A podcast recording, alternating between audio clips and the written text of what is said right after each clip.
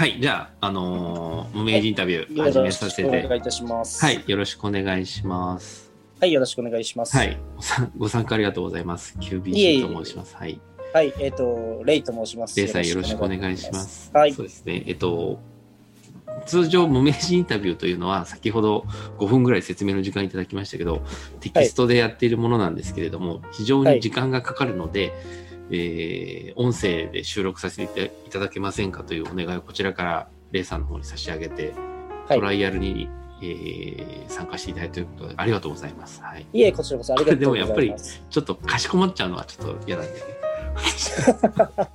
わかりました。気をつけますす。はい。みません。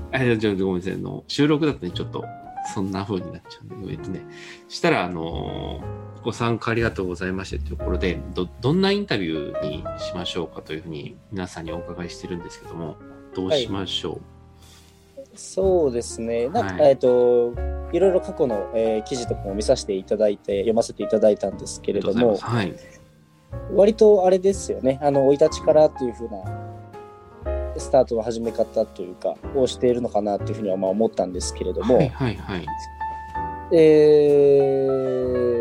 ー、生い立ちから話していく方がいいのかなっていうふうに私は思っているんです。ま、まずは今何をされている方からっていうところですね。そしたらね、はい、はい。あそうですね、えっとはい今私は、えっと、精神科病院の方で、えーあえー看護師の方をしているうものです。はい、はい、なるほど。うんはい。そ、あ、そうですね。そそれ以外に何か、そのそうですね、趣味があったりとか、えっノートをこういうふうにやってるみたいなところがあれば、はい。精神科病院で勤務しながら、えーはいそこで学んだ、えーことが非常に日常生活にいい影響を与えているということで、えっとノートにまとめてそれを毎日発信するということをして。おりますね。そうですね。学ぶっていうのはもうどどういうところで学ぶっていうのか、その、はい。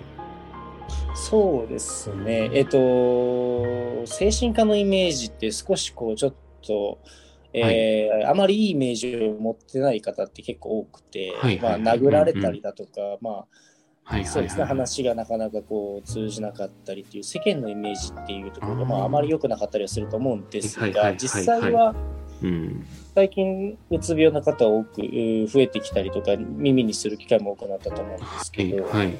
やっぱりストレス社会だっていうところでうんうんうんうん、まあ、精神を病んでしまう、メンタルを病んでしまう、はい。えーもしくはその一歩手前で、まあ、その気分があ上がらないとかっていうような方々って多分日常にいっぱいいると思うんですよね。はいはいはいはい。うんうん。で精神科病院にもやっぱりそこでこううまくこう対処できなくて、はい。えー仕事ができない、学校に行けないっていう方々がいっぱい来られてるうん現状があって、はい。でそこで、えーなんでうつ病になったのかとか、まあ、どういうふうに治療していくのか、あーどういうことに対して気をつけていかなきゃいけないのかっていうところをはい。学んでいく中で、あこれって僕たち、えー、と別に精神科に関わってる関わってないに関わらずはい非常にこう人間関係であるだとかコミュニケーションであるだとかっていうところ。に、えー対して、えー非常にこう学ぶことが多くあるなっていうふうに思ったんですよね。ああ、なるほど。はいはいはいはいはいはい。でそれはこれは多分、えー、ともううん。コミュニケーションっていうのを学校で習わないんですよ。ああ、た、ならないですね。うんうんうん。はいはいはい。だけど一番僕たちってコミュニケーションしながら生きていると思うんですよね。そうですね。はいはい。国語とか算数とかよりも圧倒的にコミュニケーションを日常で使っているはずなんだが、はいはいはい。えーそれを誰も学んでないっていう。あの、実地で学んだって、みんな友達になってるんだから、できてるでしょみたいな雰囲気がありますね。そういえばね。なんとなくできてるっていうふうに認識してテクニカルじゃゃないみたいな扱いですけど、テクニックですよね。んそうですね、技。術だと思うんですよね。うんうんうんでそこをなんかはいはいはい発信していくことで、それを読んでくれた人が、まあ、人間関係が良くなったら幸せになるよねっていうふうに思って、はいはいはいはい。うんうんで、うんせえーとまあ、僕の身の回りである人は僕が救える可能性はあるんですけど、はいはいはい。もう遠くにいる人に届けようと思ったら、やっぱり、えーうん何かしらの媒体でアウトプットしたいなってはいいうふうにはい思った。はいはい。でそこでノートにを選んだっていうところがきっかけですね。どね。はいはいはい。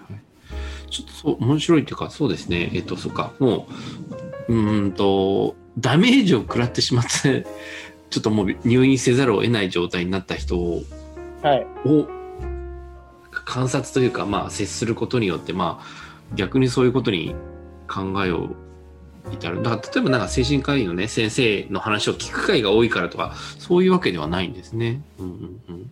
そうですね。知識を得るというか、気づくことが多いっていうのはね。そうですね。で結構精神科の患者さんってなんかと自分なんかなんだろうな身の回りにいないと遠い存在に思えるような気がすると思うんですけれども、はいはいはいはい。全然もうそんなことないっていう話でやっぱり身の回りにいる人もやっぱり、えーにもうつ病になった方もいますし、はいはいはいはい。うん本当きっかけ一つだと思うんですよね。ものの考え方一つだったりだとか、対処法一つしてるとか、ね自分のことを肯定してくれる人、うん肯定してくれうんるコミュニティがどれだけあるかの差でしかないはいはいはいはいはい。っていうところなんですよね。1割ぐらいこの無名人インタビューいるかな多分。え ?1 割ぐらい精神疾患の方いたかな？ああ、この無現役ー、そうまあ、過去にあったりだとか、そういうふうなとか、あー極端な人はもう、あの、えっ、と、原稿チェックみたいな話してたら入院しちゃってたとかね。あー、うんあー、それ多分見たかもしれないです。あちょちょうど昨日か一昨日アップしたああ、そうななんで、んです。そうそうそう、双極性でね。はいはいはいはい。あー読ませていただきました、そちらは。ああ、よかったですよ。ままあまあまあまあ、何かしら、あの、あるんだろうなと思いながら話をしてはいたんですけれども、はい、そうはい。ですね。あとは僕,、うんあの僕がいる所属しているえー病棟っていうのがアルコール依存症の治療をメインでやってるところなるほどなるほど。はいでもあるんですよ。ねで依存症とうつ病ってすごい兄弟みたいに近いえー疾患なんですよね。ああ、どっちがどっちっていうか、スタートは依存症の方から入ってくるの？え、どっちもあるんですよね。どっちもなんだ。うつ病から依あ存症になる方もあるいらっしゃるし、はいはいはいはい依存症からうつ病になる方もいらっしー。ゃる。どっちが先かによって治療もだいぶ変わってくるっていううーん、なるほどなるほどなるほど。ことはありますね。はいはい。うん、なるほど。ありがとうございます。なるほどね。すすごいしっかりされた方って言い方変だけど。いえ、しっかりはですね、してはないんですけどですね。まあまあまあまあまあ、そうですね。えっ、と、医療関係者というか、まあそうか。なるほどね。はいはい。ありがとうございます。あ、すごく、すごくというか、はい。現状をお話しいただいてありがとうございます。じゃあ、その、生い立ちのところから、まあ、話を準備さしていただいたって感じですもんね。そこの。そうですね、まあえーこれを見ていただく方に、えーどういう話をすると刺さるのかなっていうのを考えて、はい、はいえーたん。ですけど、はい。まあえっと生い立ちを話した方がいいなと思った理由としては、はい。私自身が看護師をやるに至るまでにですね、うん。えーまあ、結構夢を諦めたりしたこともあったりはい、はい、とはいか、。うんっていうことが結構大きな自分の中でのこう引っかかっているものだったりするっていうところがあったりするので、はい。まあ、そういったものも話した方がいいんじゃなかろうかと思ったっていうのはありますね。あ、なるほど。はい、はい。はい、でお生い立ちなんですけど、はい。僕はもうもともとやっぱミュージシャンがやりたいとかそういうきらびやかな世界やっぱ憧れを持ちやすい世界に同じく僕もそういう世界をしうんうんで働きたいなと思ってたんですよね。で、えー実際にギターえーを弾きながら、まあ、バンド活動をえー20代前半ぐらいまでずっとやっていて、はい。えー大学に行きながらやってたんですけど大学を卒業するタイミングでどうしようかなって、えー思ったわけですね。働くか、えー夢を追い続けるかっていう、まあもうありがちな話ではあるんですがそこでうん自分を信じきれなかったっていう負い目がすごくあるんですよね。はい、はい、はい、はい。で、そこで、えーまあ、しバンドを諦めた時に何しようかと思った時に、うんちょうど、まあ、身の回りで、えっ、と、病に、えー病というか入院してるう方がいたので、まあ、お見舞いに行った時に男性の看護師さんを見て、はい。で、えーそこでまあなろうかなというふうに思ったというところではあるんですが、うんうん。でも、なんでしょう、どちらかというと安定しているとか、はい。うん、なんかその、まあ、食いっぱぐれないとか社会的信用がありそうだとかっていう動機が、あの方がやっぱ強かったんですよね。こういう看護師になりたいということはあんまりなかったっていう。うん。ふうに思ったんですよ。うん。でやっぱりそういうモチベーションだからやっぱりあんまりこう真面目に取り組んでなかったりとか本当に自分がこれ、はいはい。はいそうですね、ん自分自身がこれでいいんだろうかとか、うんえー自分自身を信じれなかった自分に対して、えーなんかこれもう自分の人生はこれで100点にはならないなみたいな感じがあったりしたんですよね。はいはいはい。あ、ちょっと、そのミュー、ミュージシャン何歳ぐらい目指していてみたいな。えっ、と、うん21とか22とかぐらいですで、ね。看護師になられたのがので辞めてすぐなので22歳から学校に転入してで25歳から看護師になったというとはいはいころです。はいはいミュージシャンのとこもうちょっと聞いてもいいですはい、大丈夫です。うんあと、どんな音楽だったんですえっ、と、ビジュアル系のバンドをやってましたね、私は。このギャップがちょっとあれなんですけど、いえいえ、全然その、ど、どんな部位だったんですか？えー、どんな部位？なんかイメージでいくと、そのね、一番激しいのって x ジャパンみたいな髪の毛がこう、ダーッとこう、もう私はあ姉が X ジャンプしてた人なんで、はい。そうです世代的にちょうどそれぐらい、デッドエンドとかそれぐらいのはいはい。時ですよね。うん。僕たちは、えっと、どっちかというと、なんか、ちょっと綺麗めというか、はい。なんだろう、まあ、シドとか、はいガゼットとか、ちょっとアニソンを歌ってる人たちとかが、あえーーそうな頑張ってるとはいはい時代で、うんうん。自分たちもそういうようなものをはいやってるような、グレイさんとかラルクさんよりちょっと派手めなあうん化粧と格好でっていうようなとはいころビジュアル系バンドを当時はいやってまはいはいしたね。はい。ええねはい当時うんで、まあ、周りに結構その後売れちゃった先輩とかも結構いたんですうんよね。うん。はいはいはいはい。で、それこそ NHK ホールとかでやっているような人たちとかも、紅白で出たりとかもしてる人もいて、うんで、えはい。あながちそれがあったからこそ、あれ自分もできたんじゃないかみたいなやっぱ思っちゃうわけですよね。えっと、離脱するのは早いタイミングでしたよね、かなりね。うん、冷静に、冷静に今ならシフト、ね今ならあのコース変えれるぞみたいになったわけですよ、きっとね。そうですね。な多分20、先輩にも言われたんですよね。22歳、は25歳、3年ごとに1回立ち止まって考えた方がいいよっていうところはいで、で大学を辞めるタイミングで、えーうんっていういろんなタイミングも重なったので、はいあとまあその時に、あのー結構有芸能に詳しい人たち、まあ、実際にもう第一線で活躍されてた方々の話を聞く機会もあったんですよね。でそこでまああんまり芸能界っていうものが、まあ、甘くもなければ華やかな世界でもないということを知りですね。なるほど、なるほど。やっぱりちょっと突き抜けてる人たちがやっぱ多いんですよね。普通の人たちじゃやっぱりなかなか太刀打ちできないというか。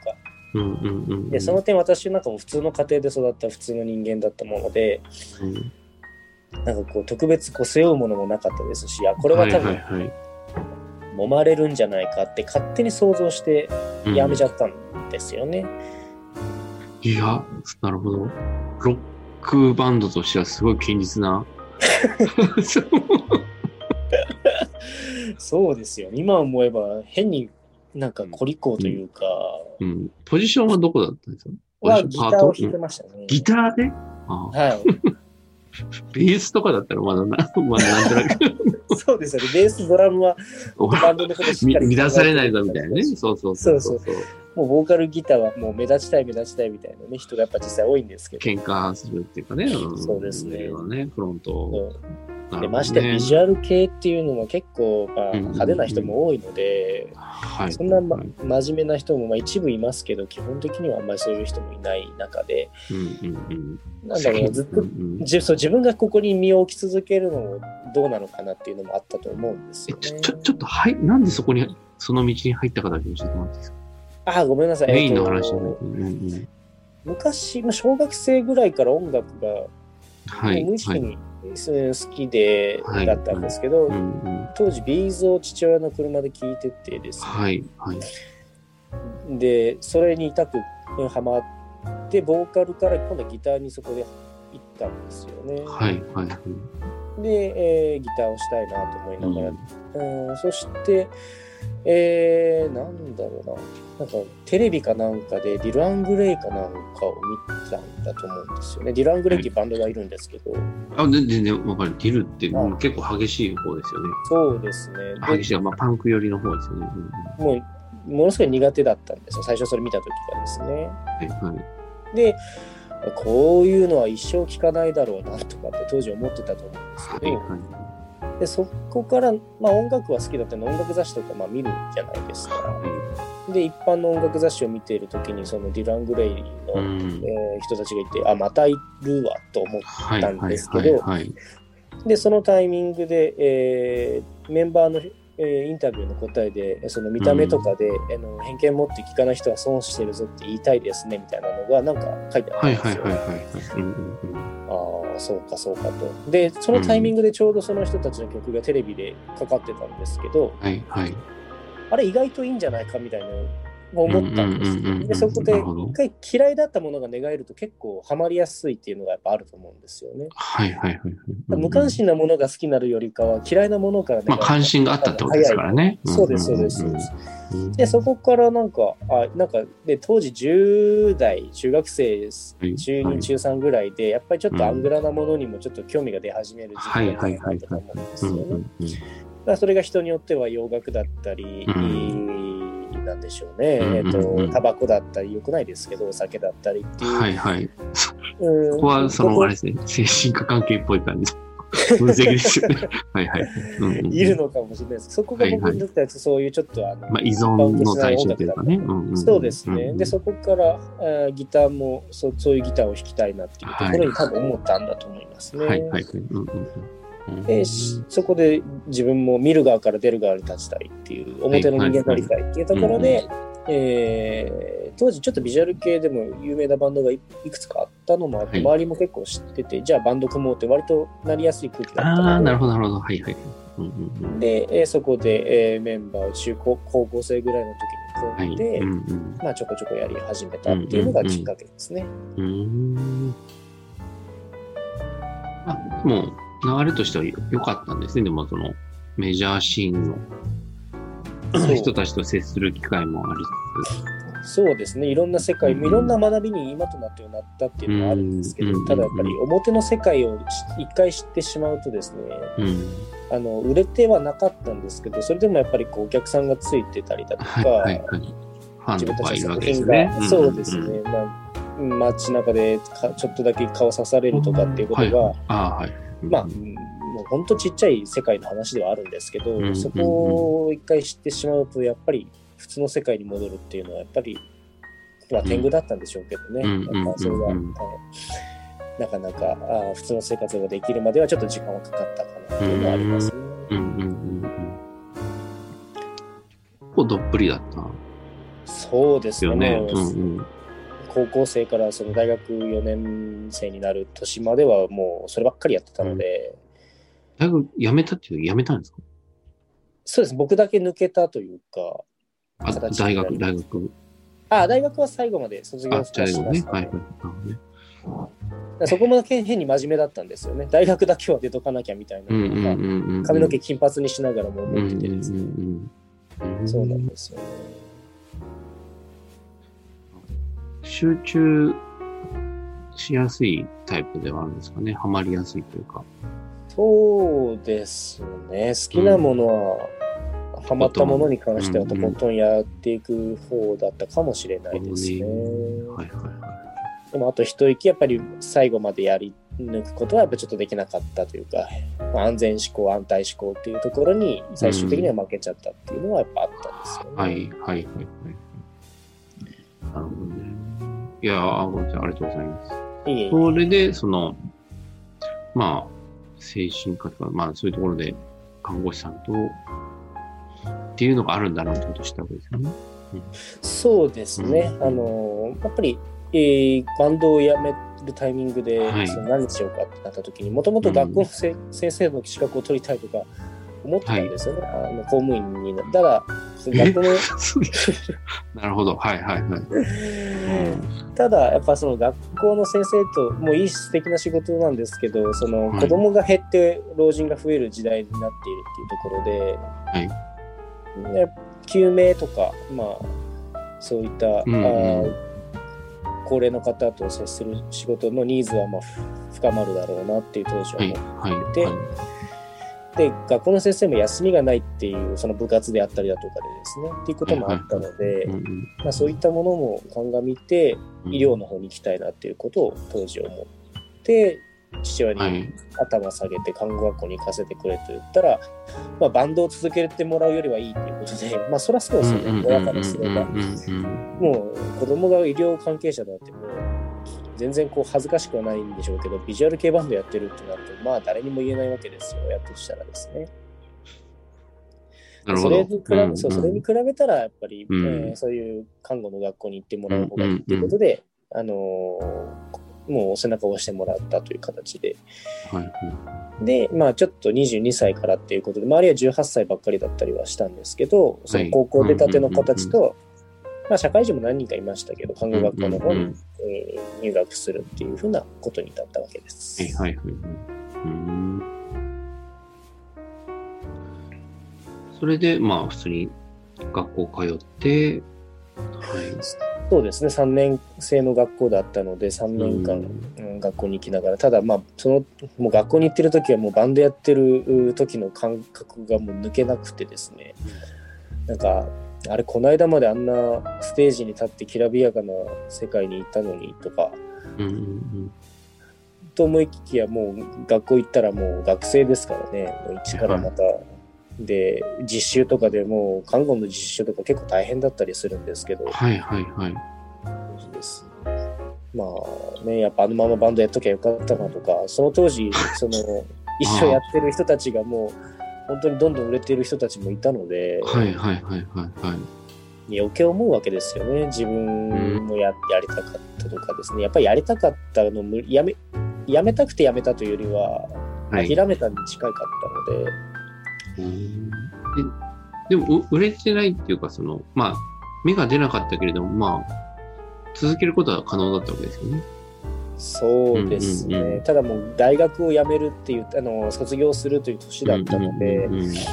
まあ、といや続けるんだったら東京に行くであるだとか、何かしら大きなアクションも伴わないと続けられないような、うーとは自分では思ってたんですよね。うん。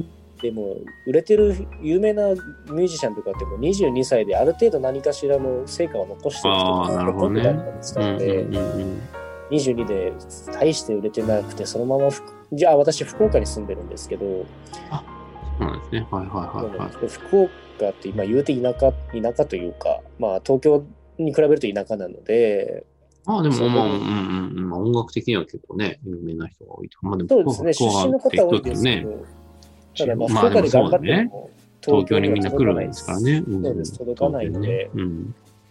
なので上京をしなきゃとか、まあそういうことを天秤にかけたんだと思いますね、当時の私は。なんでちょっとその、一言 言わせて、だけど全然ノートの印象と違ってびっくりしましたね。そうですね、なんか本当、また博多でしょだらけけそういうところのライブハウスでやって、ってことですよね。うんうんそうですね。そういうふうな、多少、そういう意味で言ったら、そのなんか、あの、サムネイルが明太子の影響を受けたオレンジなのかなみたいな、ちょっとそれくらい思うんですけど。なるほど。うーん。まあでもな、なんとなく、いわゆるのめり込みやすいタイプというか、その、そうですね、何かともあるし、やっぱりこう、ん。やっぱ表に出たい人間なんだとそうでね。思うんですすよそ、そこはありますよね。うん。そうですね。なので、病院で、えー看護師をやるっていうのも、何も否定されることはないし、非難されることはないんですけど、はい、はい、やっぱりこう、表に出たいはい。とか、うん。うん。自分が知らない人にも届けたいし、知ら、なんか、はい。っていう自分のか頭の中にあるようなことをうん。うん。うん。知ってもらいたいみたいなのは、多分、もう根底にあるんだと思うんですよね。はい、はい、はい。多分そういった動機で、えーノートにはつながっていくんだと思います。はいはいはい。うん。なるほどね。はかなんか、え、看護学校は精神科用のっていうことですか？い、ああそうですねさい、えっと、看護学校は特に何かっていうわけではなくて、あそういうまあ。そうなんで。すよね。なので、最初は僕、いきなり精神科ではなくて、えっと、今、コロナで、あのいろいろ耳にするようになったエクモとか、はい。ああいうのを見るような病院にいたんですよね。で、えああいうところっていうのはもう急性期病院、病棟なので。まあ本当にもう命に関わるような仕事をずっとしてたってはいいうところ。で、看護学校に行った時とか、まあ、卒業する時にどういう看護師とか、どういう病院に行きたいかって考えた時に、はい。あの、やっぱりそこでも花形に行きたいっていう思いがやっぱりあったんですよね。それがやっぱり救,、救急だとか救命だとかっていうふうに当時思ってたんですよ。うんうんうん。あのやっぱそうドラマとかにもやっぱりなるのってやっぱそういう世界なので、なるほどね。あの、看護の世界とか、その病院の中で派手なのはやっぱ救急だと。そうですね。やっぱ目を引くとか。で、やっぱ実際にやっぱ大変なところも多いですし、まあまあその分。学びもめちゃめちゃ多いと思ったので、うんうんうんうん。で、えーまあ当時結婚していたわけでもないですし、何か趣味を持ってたわけでもないので仕事しようと思って、はい。えーで、救命の、えー世界に入ったという話うんうんうんうんですね。で、え3年か4年ぐらいそこで続けるんですけど、はい。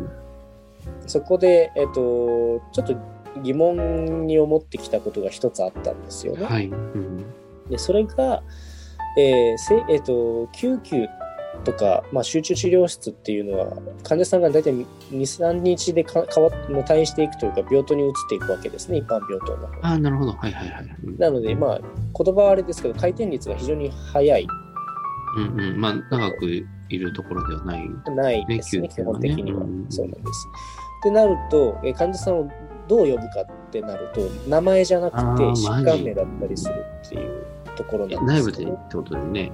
そうです。か、患者さん、えっ、と、もちろん患者さんには名前で呼びますけど、スタッフ同士で一番ベッドの脳梗塞の人がどうのこうのとか、今からあ心筋梗塞の人来るよとか、で、えっ、と、とか、あとはその、あの、6番ベッドのエクモをつけてる人が最近こうで、みたいな感じあ。で言うあわけですね。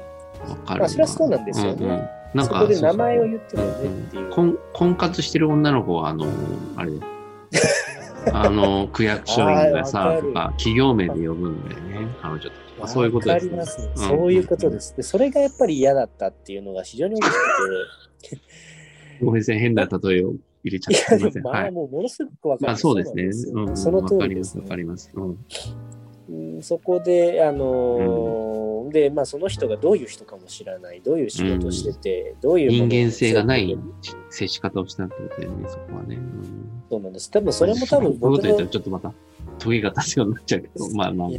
多分でも、しょうがないよね当時新人で言うと僕の技術がなかっただけではあるんですよ。うん多分ベテランの人とかはそういうバタバタしつつも、ちゃんとそういう背景とかまで目を配らせていたんじゃないかなって今となっては思うんですけど、まあ新人若手の時の私からしたらそんな余裕は全くなくてですね。なるほどね。なので、まあ、そこで勘違いして、ちょっと、えーもう一旦救急とかうん集中治療室ではなくて、一旦、いえーひ一人の患者さんと長く見れる、一緒に、えー入れるような、はいえーところに移りたいっていううんうんところうんうんで、えー精神科に、えー移って、4年経って今に至るという感じですね。うんうんうん。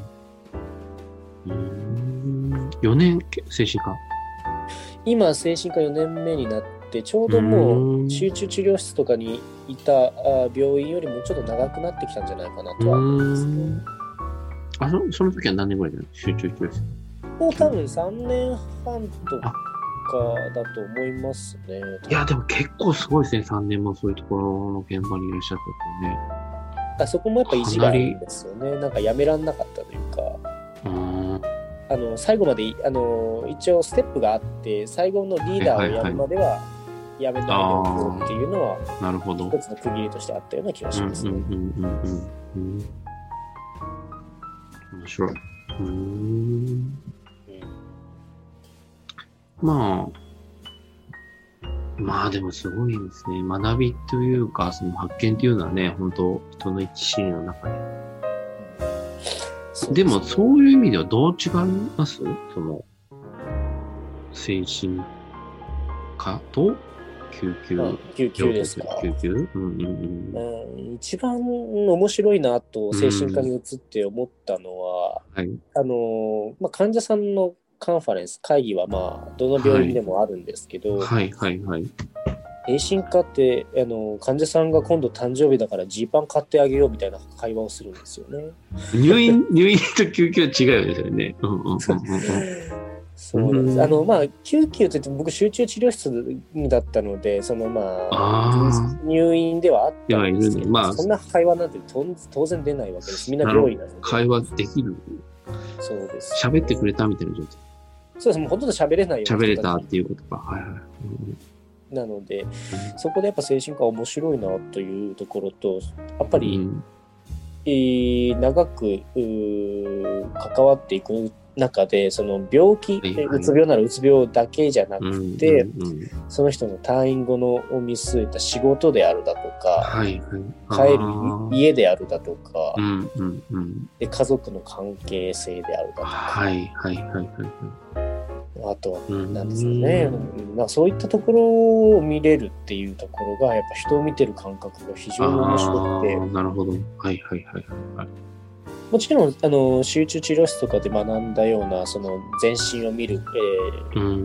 っていうことも非常にこう学びにはなりましたけど、私としては多分、はい、まあ、人体か人間かみたいな感じはしますよね。そのねそうだってしですゃ喋れない状態だもんね。そうです、そうです。変な話、その数字を見る仕事だったんですよね。集中治療室とかって血圧の値であるだとか、ね。うんうんうん。採採血のデータであるだとか、はいはいはいは心電図、脳波とかそういったものをずっと見ていくことが今思えばお大きくて、まあそれは僕が、ね、やっぱべ先ほども言いましたようにベテランの人はそういうものも当然見つつ、い。はい。あのその人を人として見れてたうんでしょうけどね。うんうんうん精神科に関してはもう人生を背負うまではないですけど、はい。ううん。んやっぱそこが大きく違うところだなとは思いましたね。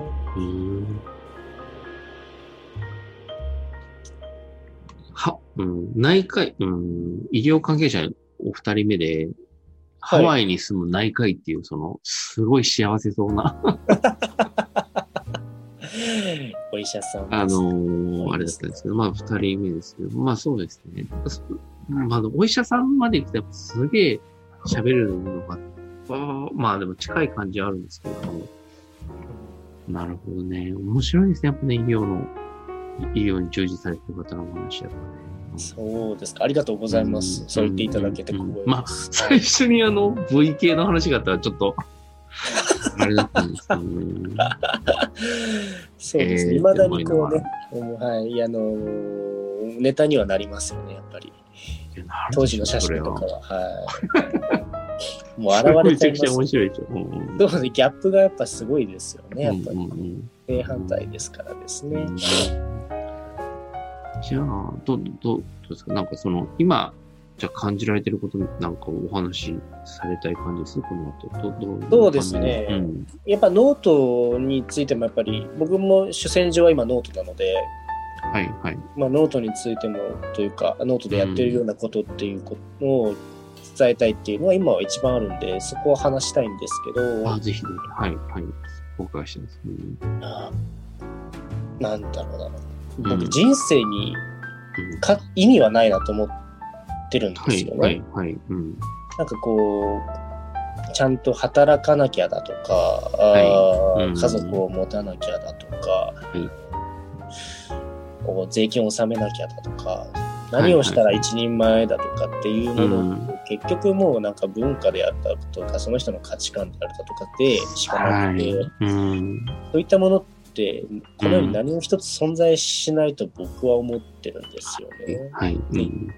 逆に言えば生きる意味とかがあると、それはそれで、生きづらいなと僕は思ってるんですよね。うん、うん。うまくいかなかった時にものすごいストレスになるんですね。そうですそうですそうですそうですんなんか結構患者さんもですけど、なんか生きる意味がわからないとか、まあいろいろ言うと、うん言う人も多いんですよ。まあまあまあまあ、精神科で、その生きる意味がないのにあるって考えてるからおかしくなっちゃう。真面目な人はなっちゃう。ないの？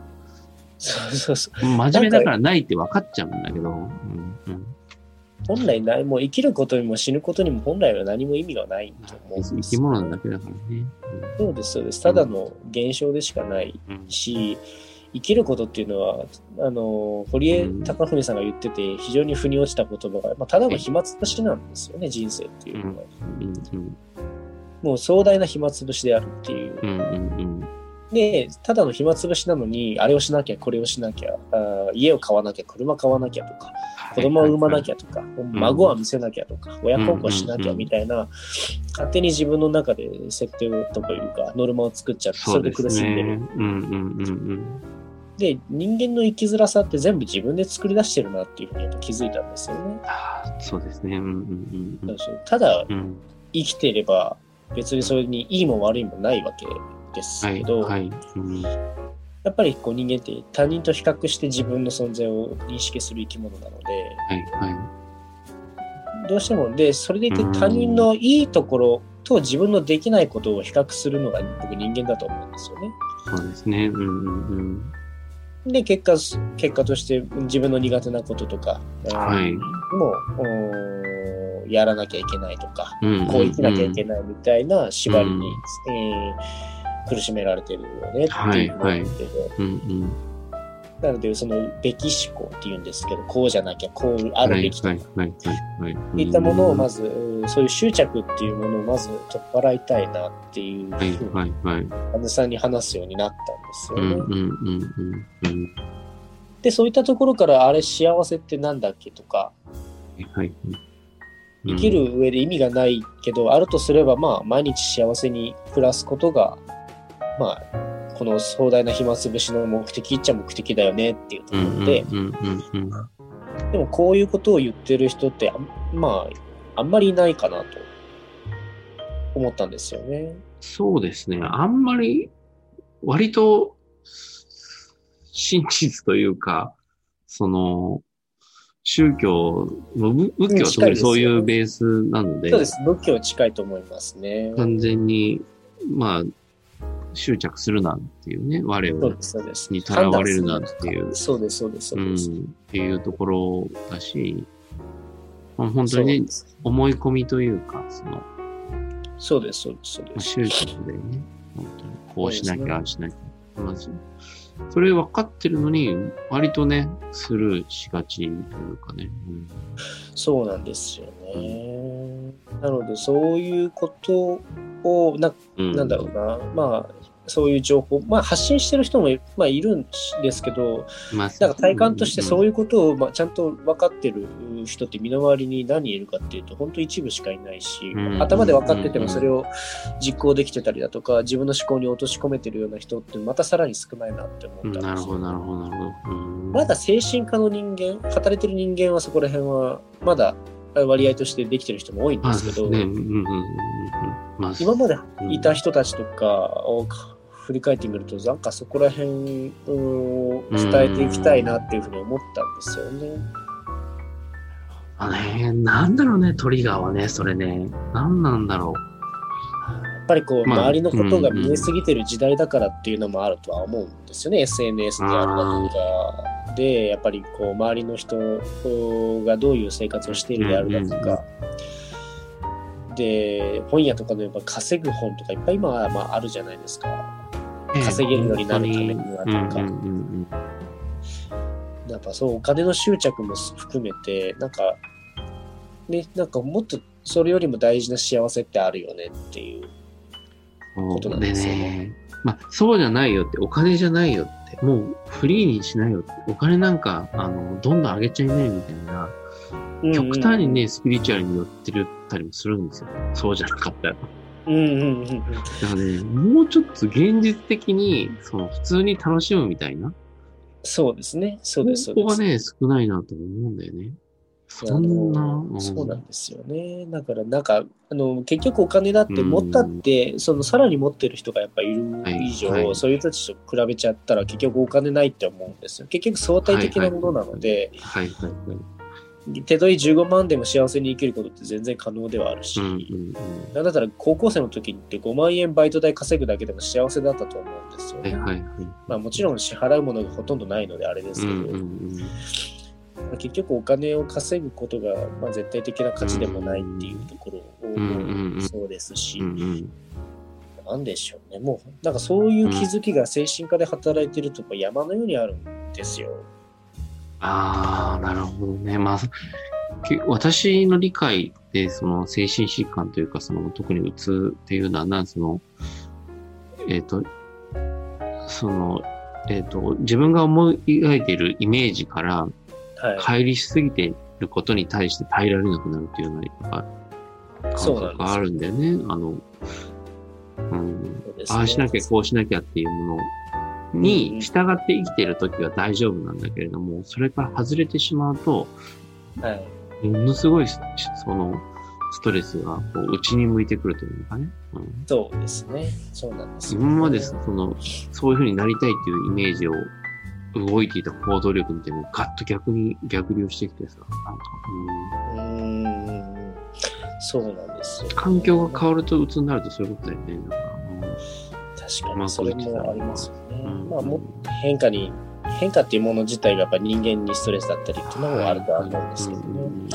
やっぱ入院してる人って結構そのお金を稼いでたりだとか、いう、ね。まあ、まあ、タレントさんが薬物とかアルコールに依存するのと一緒で、はい、やっぱり人間っていうのはあの、うん、ホメオスタシスといってあのありがたいことも、嫌なことも慣れちゃうっていう説がある。ところでやっぱりありありがたみというか今足りてることを知らなきゃ、知らないからこう病んじゃうっていうところが非常にあるとは思うんです。すごい何億って稼ぎいける社長さんもアルコール依存症で入院してきたり。はいはいはいはいはい。だから有名な仕事、海外に行くようなバリバリ仕事してても、まあ、ふっとあの心が折れてるというか、アルコール依存症ができちゃうとかっていうこともあるし。で、えー、一見幸せそうな家族だけど、奥さんがまあ、育児のストレスとか、いろんなストレスで依存症になっちゃったりっていう人がやっぱり多いのは、やっぱりなんなんでしょうね、こう、対人関係であるだとか、幸せについてであるだとかっていうところが、うんやっぱりこう、国なんでしょうね。あの、ちゃんと学べてないというか、はいはいはい。っていうところがあるので、もう予防したいっていうのもあるんですよね。知識を。うん。もう少しこういう考え方とか心を楽にする方法とか、はいはいはいはい、うん、気にしない方法であるだとか。っていうところをもう少しこう当たり前に、えー、みんながしてるレベルになりなったら少し世の中変わるんじゃないのかなっていうふうには、うん、思ったりはしてますね。うん、まあ、そこに気づいたきっかけって何だったんですかね？そ一つはやっぱりアルコール依存症っていうものをちゃんと学んだからかなとは今思いますね。ああ。そのアルコールの規制がね、ゆるいゆるいってね、日本言われるし、やっぱ、うん。こう言ったらいので、入り口として一番入りやすい依存の薬物そうなんですよね。まあ、かなり危ないドラッグですからね、アルコールというのは。で、その、ストレスが溜まった時とかに、そのスッと入りやすいくて依存症になる。なるほどね。そうですね。特にもう、あの、薬物、その、シンナーもそうですけど、その違法薬物と違って、アルコールっていうのはもう簡単に手に入っちゃうんですよね。で、しかもテレビ、CM を見れば、まあ、流れてくるじゃないですか。アルコールの CM っていうのは。だから、ある種やめるのが非常に難しいのがアルコール依存症の、治療の難しいところなんですよね。なるほどね。そうなんです。で、依存症、僕も最初その働き始めた時にアルコール依存症ってなんでお酒飲むのとか、いや、飲まなきゃいいじゃんみたいな思ってた時期があるんですよ。でもやっぱそうじゃないっていうことで気づいて、あの、アルコール依存症っでなんかそのダメな人とか根性が弱い人とか、はいなんかそのわがままで暴力的な人でみたいななんかイメージが多分あると思うんですよね。さはい侍ひっくり返すとか。はいはい。うん。でも実際はなんかそのすどちらかというとい家でちびちび飲んでるような人が多いんですよね。うん。意外ですもちね。はいはい。警察のお世話になる人も当然いるのはいるんですけど、うんうんアルコール依存症の本質っていうのはうん。うんそのアルコール依存症と大酒飲みの違いで比べると、はい。えっと、大酒飲みの人は、まあ、楽しんで飲む。はいはいはいはい。なるほど。えっと、楽しみを、うん。えー分かち合いたくて飲むんですけど、はい。アルコール依存症の人っていうのはストレスを紛らわすために飲むんですよね。で、うんえー楽しいことっていうのは飽きるんですよ、必ず。はい。でどんな楽しいことももう続いたらもういいやってなるんですけど。嫌なことを紛らわすためのものっていうのは、かけがえのないものにどんどんなっていっちゃうんですよね。例えば痛み止めとかって飽きないと思うんですよ。痛いから絶対飲むし、それもうどんどん飲みたくなる欲求が強まると思うんですけど、はいはいはい。嫌なものを紛らわすためうんのものっていうのはどんどんどんどんハマっていくんですよ。はい。うんうんうんで、えー例えば仕事でのストレスであったりだとか、はいえー家でのストレスであっうん。うんうんたりだとか、うんうん。あとは、えーまあ、輝いてた世界からちょっと陰りが見えて周りからいろいろ言われるようになって、はい。えーそういった不安とかストレスを紛らわすために、えーお酒を飲んじゃうとか、うんうんうんうん。っていう風になってくるとどんどん抜け出せなくなるっていう話なんです。で、さらに一番人間がストレスを感じやすいのが、はい。えー孤独って言われてて、孤独そのものがストレスなの？そうですね、孤独っていうものが人間には非常にこう、ストレスだったりするらしいんですよはね。いはいはいはい。で、えっと、これネズミの実験で、はい。えっと、何匹かいるラネズミをランダムに2つのグループに分けてですね、はい。一つは、えっと、楽園のように、その、ネズミたちが過ごしやすいように、えーみんなが、その、例えば20匹な20匹が、えー一緒の部屋に過ごす部屋。はいで、そこにはソファーとかを、まあ寝か、寝やすいような環境とか整えたところうんと、もう片方は20匹を1匹ずつ、えー別々の部屋に分けたはい。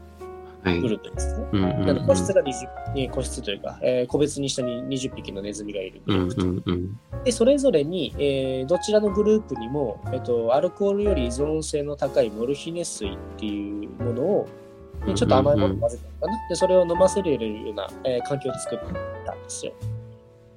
うんで、えー結果として、えっと、楽園のようなえーところで過ごしたネズミっていうのはほとんどモルヒネ水に依存しなかったんですね。一部まあ依存はしたみたいですけど、ところがこれ、えっと、一匹ずつ隔離したネズミの方は、うん。もう高確率でモルヒネ水の依存に陥ってたみたいなんですね。ではい。で、えーこれってこの続きがあってですね、はいはいはいそして、えっと、個別に分けたネズミをまた今度は楽園のおグループとネズミと一緒にしたんですけど、うんうんうん。そうしたところ、えっと、依存がなお、えー改善されたっていう話があるんですよね。あ回復するんだ、でも。うーん。っていうことは、なんかアルコール依存症の人にとって、うんえー毒なのはアルコールではなくて、えーうん孤独であるっていう結論が一つ出ると思うんですよね。はいはいはいはい。要は、その孤立させないで、えっ、と、う人間とのつながりを大事にするっていうことうんうんうん。ををが非常に大事なんだなっていうところなんですよね。で、これは依存症すべてにおいて言えることなので、はい。テレビとかで薬物とか、あーいろんなこう報道とかで排除しようとする動きって未だにあるじゃないですか、ワイドシはいョーはいはいはい。うんうんうんうん。それって結果として、えーネズミを孤立させてるのと一緒なんですよね。ほど。そういう人こそ人と、うんえーコミュニティの中に連れてこなきゃいけない。うん。うん、なんだけどでも実際には、えっと、例えば街中にそういう、はいえー薬物の、えー治療する何か施設を作りますであるだとかそういう動きをすると地元の、えー住民からうんうん反対を食らう、っていうところがある。だから本当は依存症こそちゃんとこちらの世界にというか排除するような動きっていうのは絶対にしちゃいけないはずなんですけど、そうねまあ、テレビの元ジャニーズでアルコール依存症になった方とかもなん。かどちらかというとそういう報道の傾向にあると思うん。ですけどああ、まあそうね。本当はそういうのは、うんうテレビに出さないとか仕事を、うんうん。ねななくすというか、まあ、仕事なくしてるわけじゃないですか。それって全然治療とは真逆だようんうんう。うんうん。あ、そうだよね。まあ、そううんうんって思いながら聞いて、そう、だから、あの、インインタビューにもその二人ぐらい薬物依存の人がいらっしゃったりもして、まあ、まあ、そのそういう傾向にあるんでね、それやるよっていう、うんううんん、子供の頃からね、やってる人っていうのは。そうですで薬物に最初手出す時っていうのは、多分まあこれはまああの一つの例ではありますけど、はい例えばこう、はいまあ親からこうあまりこう目をかけられなくて、うんで自分の存在を主張したくて例えばグレたとするじゃないうんうんですか。でそういう人たちってグレた人たち同士で集まってうん。で社会からどんどん孤立してそうそうそうそうそう。うんで自分たちのせ先輩とかが唯一自分たちのことを肯定してくれるような人たちが薬物いいよとかうんそうやってうん言ってくれるわけです。うんでそうなってくると自分のことを見てくれてる人にじ人っていうのは弱いので、うん。あ自分はもう、はい、必要としてくれてる人が言ってるんだからとか。でそういう人たちがお前もやれよっていうところで、うん。せっかく自分のことを受け入れてくれてるコミュニティがそこにあるのにそこではあのいや俺はやらないよってやっぱり言い切れない環境ってあったり、あると思うんですよね。はい。で結局それ以降社会から排除された結果、そういうう依存するようなものに手を出しやすくなる環境にあったりとかするっていうはい。ところがある。はいじゃあもともとじゃあこういうのになくすためにはどうしたらいいのかっていうとやっぱさっき言ったようにネズミのでいうコミュニティなんですよね。はいはいはい。ただ人間の面倒くさいところはネズミと違ってみんなと一緒に暮らせばみんなが仲良くするわけでもないっていうところで。じゃあなんでそれができないのかっていうと対人スキルコミュニケーションスキルっていうものを、うんえーね誰にも教わらないっていうとこうんろですね。うんでそこさえ解決できるこすることができれば、はい。えーストレスに対してかなり、えーしなやかになるだろううんうん。ありがとうございます。なるほど。と。はい残り、じゃあ、まあ5分ちょいくらいのところ、とところで、今後どうしていきたいか、その今のはいが、その、やっていることは、んまあ、まさにノートでの活動だと思うんですよ。はい対人スキルね、コミュニティっていうものがストレスをね、低減させるというか、そもそも発生させないんじゃないかぐらいの勢いな気がするんですけど、そうですね。その、それを、をまあ実現していったりとか、なんだろうな、それがどんどん広がっていくと、どんな感じのイメージでやられてるのかなと。どういう世界になっていくか。そうですね。まあ世界を変えたいまで大きなことまではないんですが、うん。ね、かといってじゃあ何もしないのも違うなと思うので、はいはいはい。まあえー、と具体的な数値とか目標はないんですけど、うんうんうん。えーノートをしていきながら、えーうん直接救える人を救いたいっていうところが、まあ、大きな。なざっくりとした目標ではあるんですけど、まはい。あ、そのためにいろんな媒体をこれからはやっていきたいなと思っていて、うんうんうんうん。まあ、ノートだったり、えー、と今、音声メディアが非常に出てきてるタイミングなので、そうですね。うんうんうん。あのボイシーとかあるじゃないですか。はいはいはい。ああいう、あれでもパーソナリティになるのが非常に大変ではあるので、あれですよね。うんうんうん。限られたというか、あれな、どういうやつなんですか？あの、ボイシーはある申程度の請できるんですか？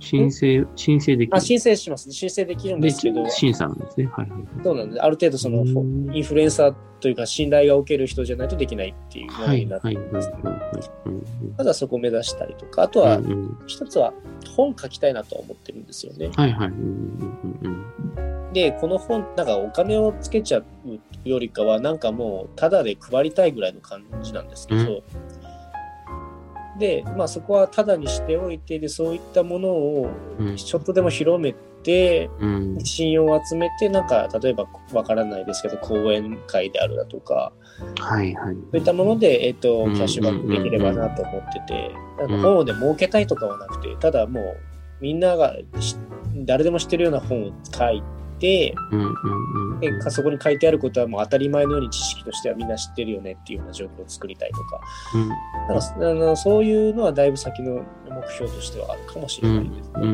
ん。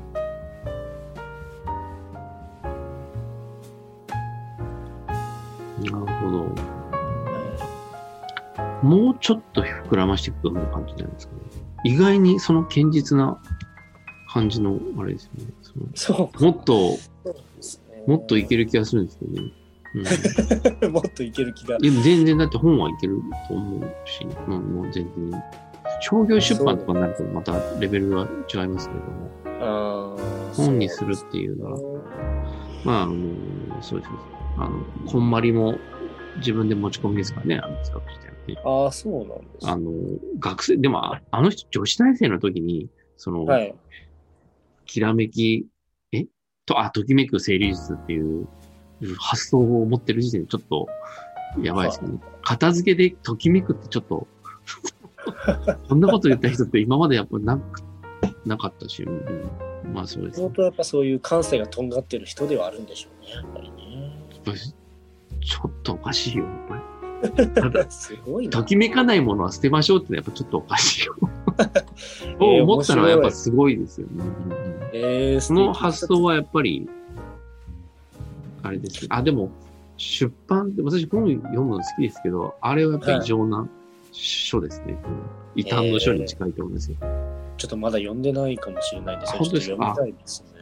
えっと、ここまで世界的な著名人、有名人になる、かつ、その、あの本がバカ売れするって、まあ、やっぱり、その、日常をちょっとずらした上で、はい。全然違う価値観を持たせたっていう部分では、へえーでも多分、分、今、レイさんがおっしゃってることっていうのに近いというよりか、その考え方をね、はい。変えればいいじゃんっていう話じゃないですか。その自分の知った。そこはね、なんか、はいはい。パンクじゃないけど、そのビジュアルロック的な発想でなんか壊せるんじゃないかなっていう気が。いや、でもほら、その違う家庭、レイさんの素敵なところは多分、そのカテゴリー、カテゴリーやってたことをはい。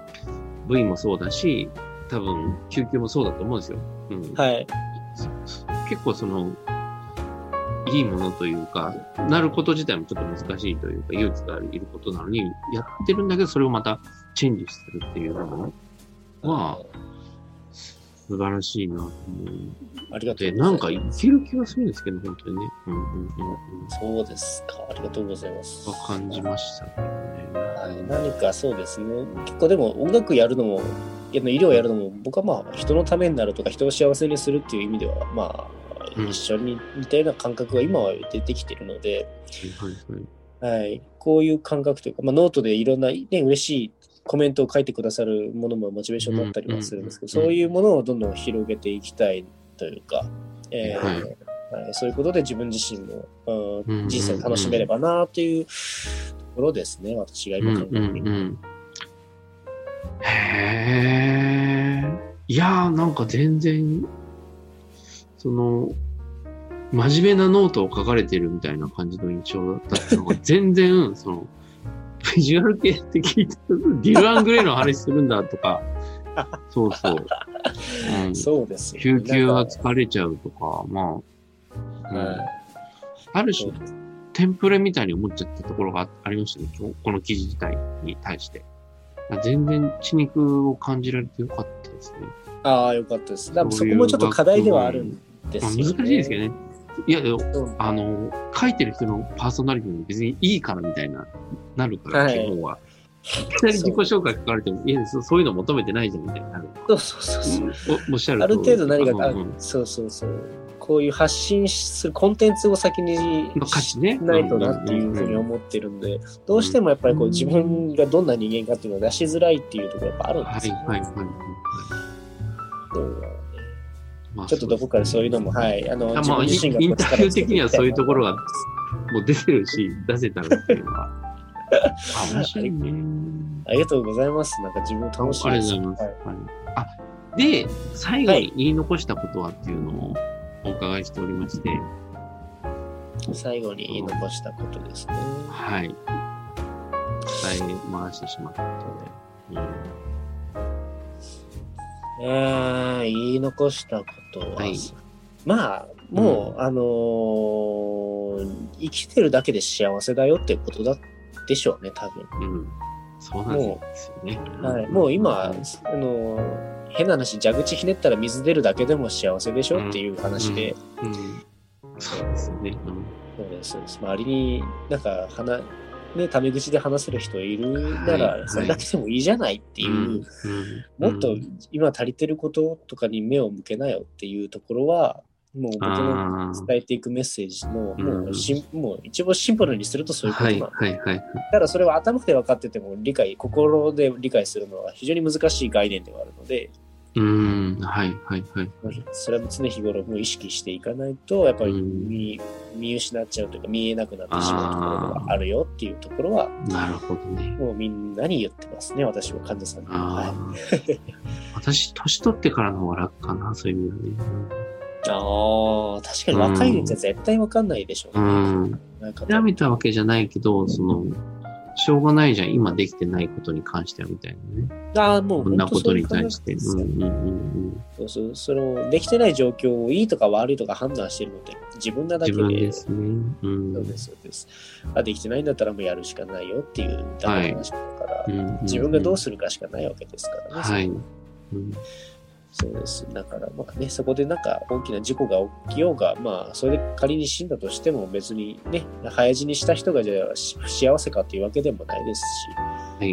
うんなんかこういうこの世の全てに対していろいろこれいいとか悪いとかそういう判断をしないようにした方がいいよっていうのはありますね。